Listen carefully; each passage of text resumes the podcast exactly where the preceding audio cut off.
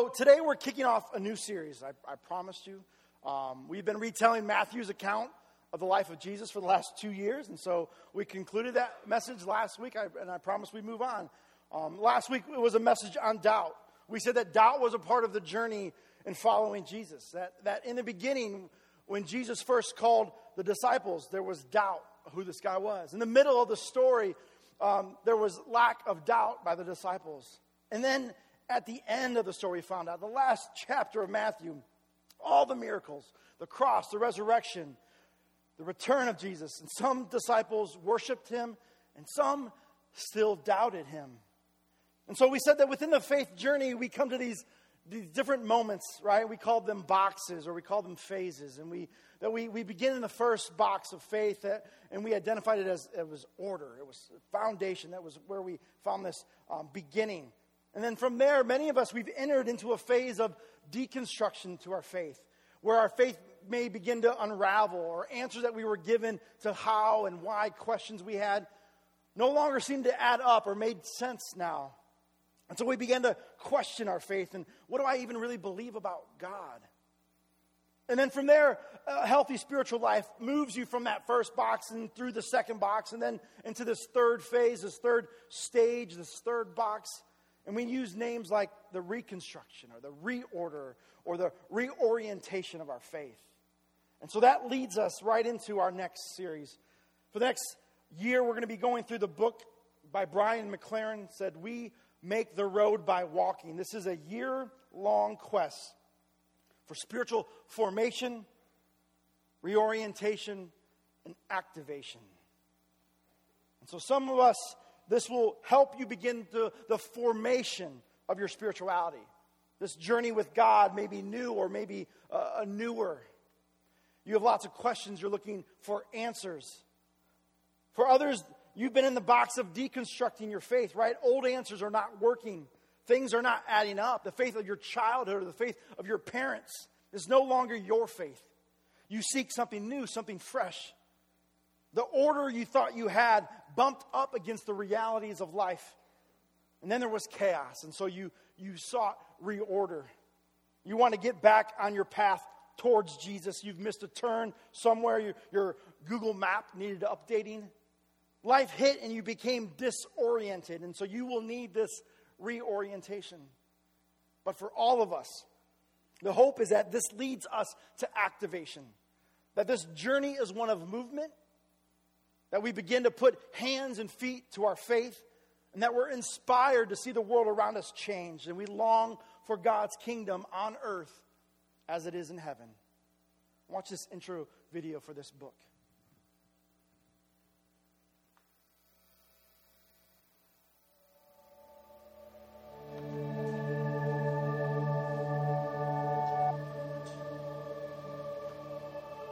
You are not finished yet. You are in the making. You have the capacity to learn, mature, think, change, and grow. You also have the freedom to stagnate, regress, constrict, and lose your way. Which road will you take? What's true of you is also true for every community of people, including our spiritual communities. Like the individuals who constitute them, they are unfinished and in the making. They have the capacity to move forward if they choose, and the freedom to stagnate and regress. Which road will they follow in the years ahead? Does their future depend solely on the action or inaction of officials in the headquarters of religious bureaucracies? Do the rest of us have to wait until somebody somewhere figures things out and tells the rest of us what to do? I believe that all of us play a role in choosing and creating our futures as individuals and as communities. We don't need to wait passively for history to happen to us. We can become protagonists in our own story. We can make the road by walking.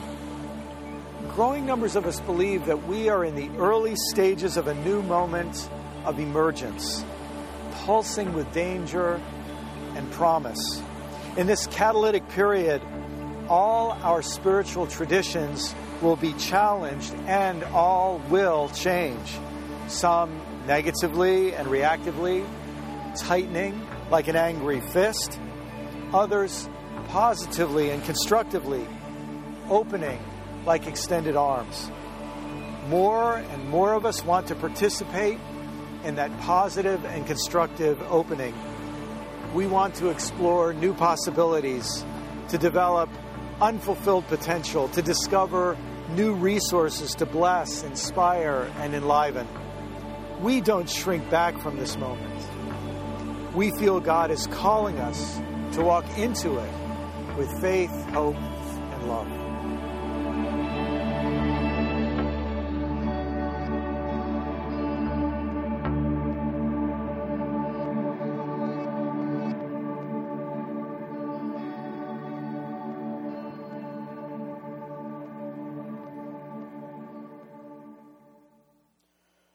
So, who is Brian McLaren?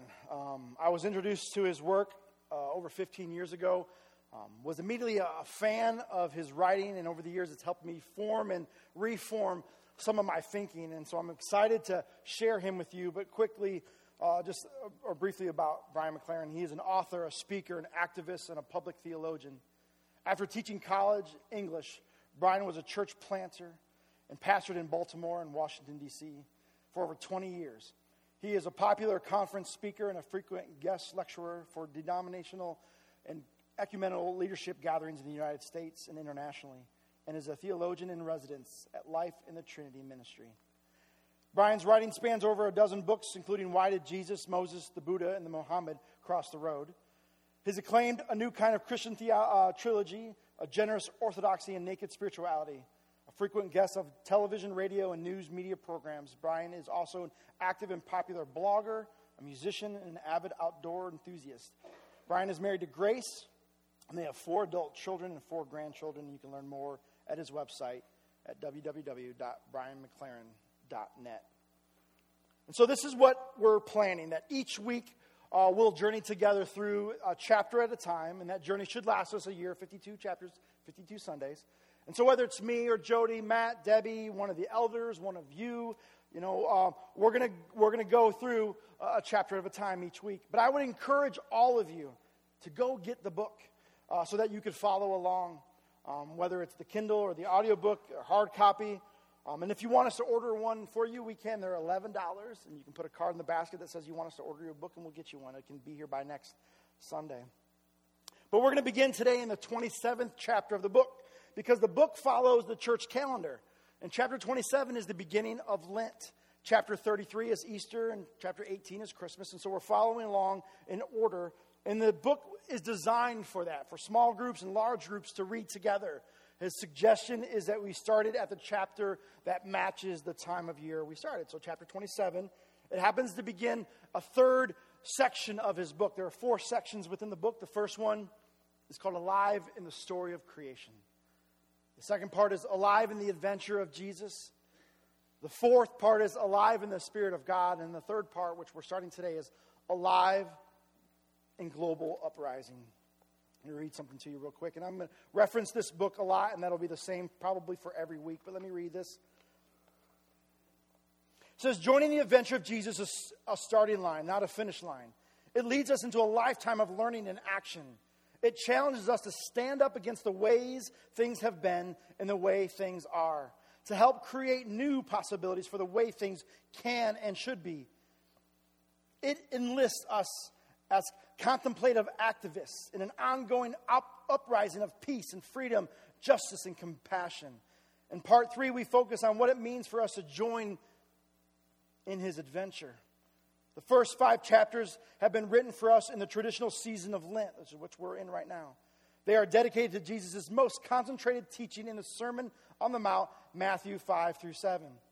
And rather than having multiple scripture readings during the season, we will read one passage multiple times to encourage deeper reflection. So each, each chapter has uh, uh, a few scripture references, but for these first few in this series, um, there's just one verse. So uh, if you would turn with me to Matthew chapter 5, and you're like, Pastor, you lied to us. You said we were done with Matthew. I get it. I get it. Just, I'm, just, I'm just going with Brian McLaren here. It's kind of like weaning you off of Matthew, right? We're just going to give you a little bit each week at a time, right? So, Matthew chapter 5. All right, we have the story, Jesus, uh, um, in, Matthew, we have this story of him beginning his ministry. But Matthew starts where? What is Matthew's first story of Jesus? This Is what? His birth. Thank you. So we, we got Jesus, it was a long time ago, it was like two years ago, right? So Matthew begins in the story uh, of Jesus' birth and his escape to Nazareth and back to, to, um, to where uh, he ends up in Galilee. And then from there it goes to what? It skips to his what?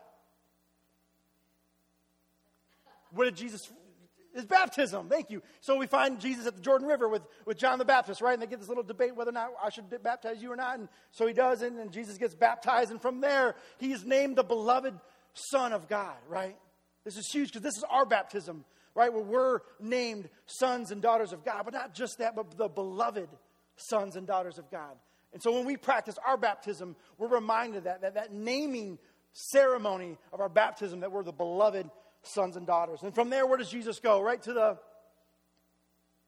the wilderness. He goes right in the wilderness. And so I got two my two Boy Scouts. Thank you guys. Eagle Scouts here in the, in the room. So we, we, we go right into that. It has nothing to do with the Bible or not. They're just good guys.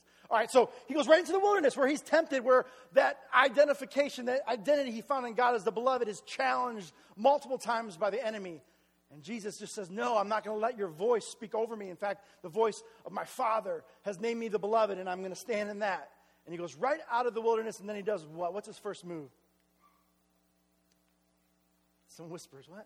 Come on, no, you can't be wrong. What? Calls his disciples. He goes right to the water and starts calling these fishermen out and saying, Hey, Andrew, Peter, James, John, let's go. Follow me. And so this is where he's at, Matthew 5.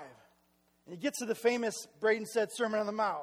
She didn't have the first four in her Bible, but the, the chapter five, Sermon on the Mount, which really wasn't a big mountain because they're not from the Appalachians, right? They're you know back over there. They're like mountain on the incline. It's like the Sermon on the incline.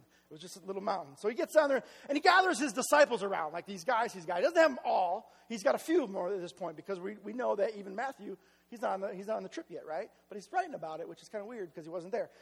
So he's sitting there with this group of guys and he starts having this class and starts teaching them, and then other people start gathering around, you know, and so you get these, these, these great renditions, artist renditions of this crowd gathered in the Sermon on the Incline. And so um, Jesus teaching his disciples about what the kingdom of God is like. And the first thing he says is what? Blessed are the. And so, what if you were one of the listeners, you hear Jesus open up, blessed are the. What do you think the next word is going to be like? What is he going to say in this moment? Like, who was blessed in those days? And it's not very different from today. When we think of what blessings, what what do we think those are? We think money. We think good health. You're blessed if you have health. If you have stuff, if you have a good job, if you, if you have power or, or privilege, like if you're an American, right? You're blessed. And I know some of you think Jesus waves an American flag, but to be honest, I can't find America or United States anywhere in the Bible, and I cross reference the King James Version too. So it wasn't there. But I know we think U.S. born, we're blessed, right? If, if, it's not, you know, rich or healthy or powerful or privileged, then, then what is it? If, if that's not what he says, what is he saying? So Matthew 5, starting in, in verse 1, and it should be on the screen behind me. I'm going to read out of the, the voice translation, and there's a good reason because of something, a word that's used in here. But let me start reading chapter 5, verse 1. Jesus says, and he began to teach him, Blessed are the spiritually poor the kingdom of heaven is theirs. Blessed are those who mourn, they will be comforted. Blessed are the meek and gentle, they will inherit the earth. Blessed are those who hunger and thirst for righteousness, they will be filled. Blessed are the merciful, they will be shown mercy. Blessed are those who are pure in heart, they will see God. And blessed are the peacemakers, they will be called children of God. And blessed are those who are persecuted because of righteousness, their kingdom of heaven, the kingdom of heaven is theirs. Verse 11, it says, And blessed are you, blessed are all of you, when people will persecute you or denigrate you or despise you or tell lies about you on my account. But when this happens, rejoice, be glad. Remember that God's prophets have been persecuted in the past, and know that in heaven you have a great reward. Could you imagine being there, sitting there on the right there in the moment, and what was going through their minds? Those gathered around Jesus listening to this. Say what? Blessed are, are who? Man, this guy is out of touch, man. He does not know what it means to be blessed. Poor, those who mourn, meek and gentle, the hungry, the thirsty. Does he not know that mercy is a sign of weakness? That peacemakers obviously say that because they have no power. And did he just tell us that if we choose to follow him, that we're going to be persecuted? Like the prophets that went before us? And then we're supposed to rejoice in that? How many of you love to fish? How many love to catch fish? More than, like the fish, right? How many of you like just like being out in the lake or the river, just sitting there in the peace, right? Could you imagine what was going through the mind of James and John and Peter and Andrew, these fishermen? This dude interrupted our fishing trip and told us to follow him. And now he's telling us to rejoice because we're going to be persecuted for following him? WTH, what did we sign up for, right? Like, this dude's crazy, and maybe we can slip out unnoticed. The crowd's gotten big, right? And you can sit there, John's like, I'm texting dad now. Sorry, dad, big mistake. Get the boat ready. We're coming home, right? You could see him doing that, like, you know, we're out of here. Blessed are the poor. Are you kidding me? Blessed are those who hunger and thirst. Blessed are the meek and gentle, those that mourn. Those are not things that I want to identify with, Jesus. I'm much happier being a fisherman. Matthew, he wasn't even here to, there to hear this, right? He probably would have remained a tax collector. The guys would have started with that, right? Jesus just said, Follow me. I didn't know. I had money then. What's happening is this Jesus has begun to open their eyes to a new way of living. That this is what it means to be a Christ follower. That, that his way would now have to be our way. For his kingdom to show up amongst us, this is what his followers would have to embody. And these guys, just like you and I, spent our entire lives being identified uh, with voices from this world, right? We've been taught to find our identity in the things that we do and the things that we, we have or in the things that other people say about us. And now this guy wants us to identify with the poor and broken, the outcasts and outsiders, the marginalized, the oppressed, the others. And Jesus, he gets their unrest, right? He, he feels their anxiety. He knows what James just texted Zebedee, right? You can read minds and stuff. So he says this. Get this. This is why I love the voice version of this story. In verse 13, it says, You, beloved, are the salt of the earth. But if the salt becomes bland and loses its saltiness, can anything make it salty again? No, it's useless. It's tossed out, thrown away, or trampled. And then he says, verse 14, and you, beloved, are the light of the world. A city built on a hilltop cannot be hidden. Similarly, it will be it would be silly to light a lamp and then hide it under a bowl. When someone lights a lamp, she puts it on a table or a desk or a chair, and the light illumines the, illuminates the entire house. It says, You are like that illuminating light. Let your light shine everywhere you go, that you may uh, illumine creation, so men and women everywhere may see your good actions, may see creation at its fullest, may see your devotion to me, and may turn and praise your Father in heaven because of it. See, a major theme of the Bible, but often forgotten throughout the New Testament, throughout the Old Testament, is that you and I are God's beloved. And God wants to remind each one of us that He loves you, that you are a son and I love you, that you are His daughter and He loves you. So, if I could communicate one message this morning, it's not that you and I don't love God, it's just that we don't understand how much God loves us. And the story throughout the Bible, my story and your story, as humans, it seems we're always trying to replace God's love with something else idols and jobs and kids and relationships and hobbies. And then we place our identity in that something else. And that gets all the time of our life. It, it defines us. At the same time, we're asking, well, is there more? What's the purpose of all this? And, and you and I, we just have one life to live. And so we don't want to be identified with things like, like what, what I do. I want that to define me and identify with my job. Look at me, look at what I have, what, I, what I've done, look at what I've been involved in, my job, my accomplishments, my schedule. As humans, it's very easy to, uh, for us to find our value in our work, to find our worth in the things that we accomplish. A negative consequence is that we begin to di- define ourselves in our failures and in our past, in our, our addictions. Or we identify ourselves like this I, I am what I have my family, my business, my house, my health, my money. But sooner or later, life happens, right? You're diagnosed with a life threatening disease. You lose your job. You go bankrupt. You get a divorce. Life is full of ups and downs and this emotional roller coaster.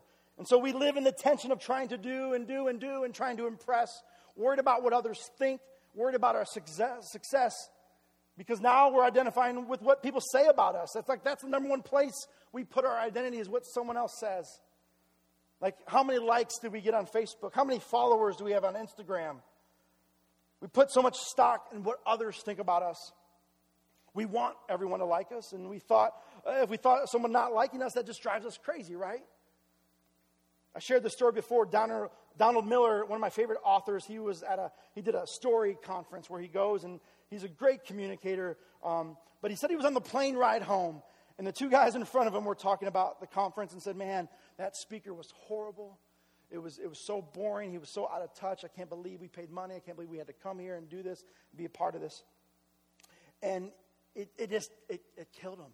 It ate him up. He couldn't, believe. He thought, I'm a failure. I can't believe this. I, have wrecked this conference for these guys, and so I got to make up for it. I got to stop them. And so they got off the plane, and he stopped them at the luggage, and he's like, hey, guys, I want to say I'm, I'm sorry. I'm sorry for uh, what happened at the conference. I, I, I, usually I'm on, but I wasn't this time, and I, I feel like I, I, I failed the place. I'm sorry. I wish I could refund your money. And they kind of looked at him, and they were like, you were at the State Farms Insurance Conference, too?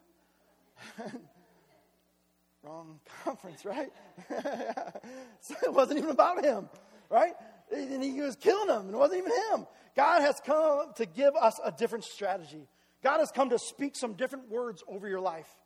And so when we wrestle with questions, questions like that, who am I? Uh, what does God want from me? What does He want me to do? What is the purpose of my life? Jesus says this you and I are the beloved the salt of the earth, the light to the world. And he uses the word blessed and he uses the word beloved to address the questions of identity. It's not about what I do, it's not about what they say, it's not about what I have. It's about who he says you are. Understanding what he says over our lives and who he is. And we, when we understand the voice of the God over us, when you get how much He loves you, when you can find your identity in being the beloved. See, Jesus, He understood what it meant to have God's voice speak those words over Him, right? So you and I, we need to have that same understanding, or life will wreck you. It's a game changer when you wake up in the morning with the understanding of how much God really loves you. Wouldn't that help you navigate through some of the ups and downs in life? When criticism comes your way, that God loves you. When rumors go around town, it doesn't matter, God loves me.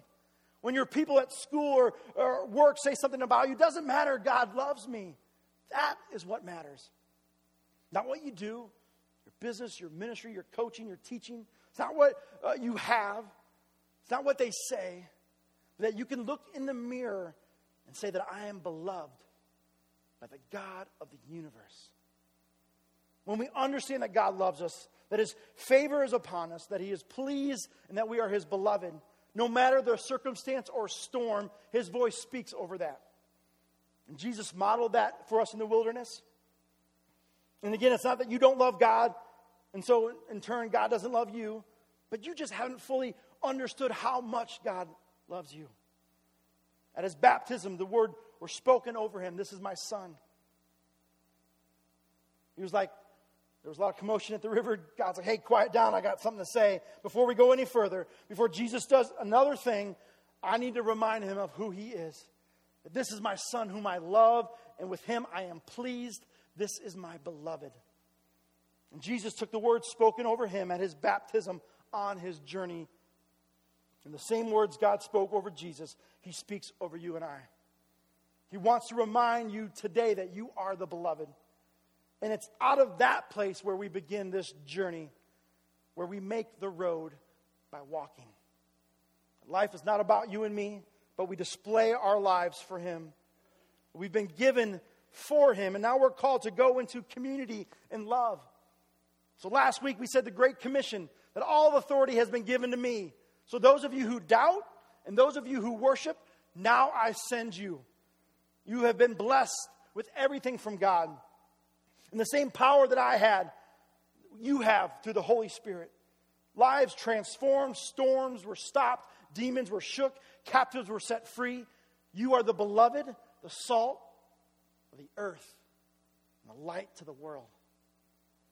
I go back to that voice that was spoken over us at our baptism, the same voice that was spoken over Jesus at the Jordan River. God speaks that to you again this morning, reminding you of his love. And then Jesus goes into community to serve. We're chosen. God speaks over our lives that we walk in the same brokenness and we give back. I want to invite the band to join me as we, we wrap this up. One last, uh, another thing I want to read from this book, page 129 in this chapter. It says, The identity will give us very important roles in this world. As creative nonconformists, we will be difference makers, aliveness activists, catalysts for change. Like salt that brings out the best flavors in food, we will bring out the best in our community and society. Also, like salt, we will have a, a preservative function, opposing corruption and decay. Like light that penetrates and eradicates darkness, we will radiate health, goodness, and well being to the warm and enlighten those around us simply by being who we are, living boldly and freeing, uh, freely in this new identity as salt and light. We will make a difference as long as we don't lose our saltiness or try to hide our light. We'll be tempted, no doubt, to let ourselves be tamed, toned down, shut up, and glossed over. But Jesus means for us to stand apart from the status quo, to stand up for the matters for what matters and to stand out as part of a solution rather than part of a problem. He means for our lives to overcome the blandness and darkness of evil with the salt and light of good works. Instead of drawing attention to ourselves, those good works will point towards God. Wow, people will say, when I see the goodness and kindness of your lives, I can't believe there's a God. I can't believe there's a good and kind God out there too. The challenge is to wake up, people to begin the journey of spiritual formation, reorientation, and activation. So, church friends, fellow believers of the way, we have to wake up. We have to stand up and get going because we make the road by walking. So I know some of you may look around the room and you look and you're like, I can never be like one of those because I have this in my past or that in my past, and your identity is in your past instead of who you are in Christ now. But I'm encouraging you to not find your identity in who you were or even who you are now, but who you are in Christ tomorrow as the beloved. Jesus says you are sons and daughters of God, so don't let your past define you. There's no condemnation for those who are in God. God uses unlikely people, and guess what? You're the most unlikely people I know, right? And that's good news. And so, as a church, we want to follow Jesus. We want to go where he goes. We want to serve how he serves and love how he loves. It's easier not to. It may not be the life that we dreamed of. But it says this But when this happens, rejoice and know that in heaven you have a great reward. God, in the next minute, we're just going to close out in one song. And we want to be challenged as followers of Christ, followers of the way, to be more like you, to find our identity in you as the beloved.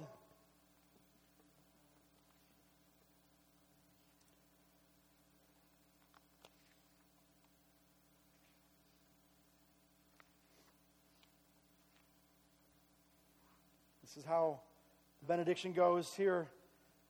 It says, We are a circle of learners and seekers, alive in God's story of creation. We are disciples who follow our leader, alive in the adventure of Jesus. We are an uprising and a new way of living transformed by the Spirit of God. So let us go forth and joy and peace to love and serve our God and our neighbors. Amen. Last song together, and then you're dismissed.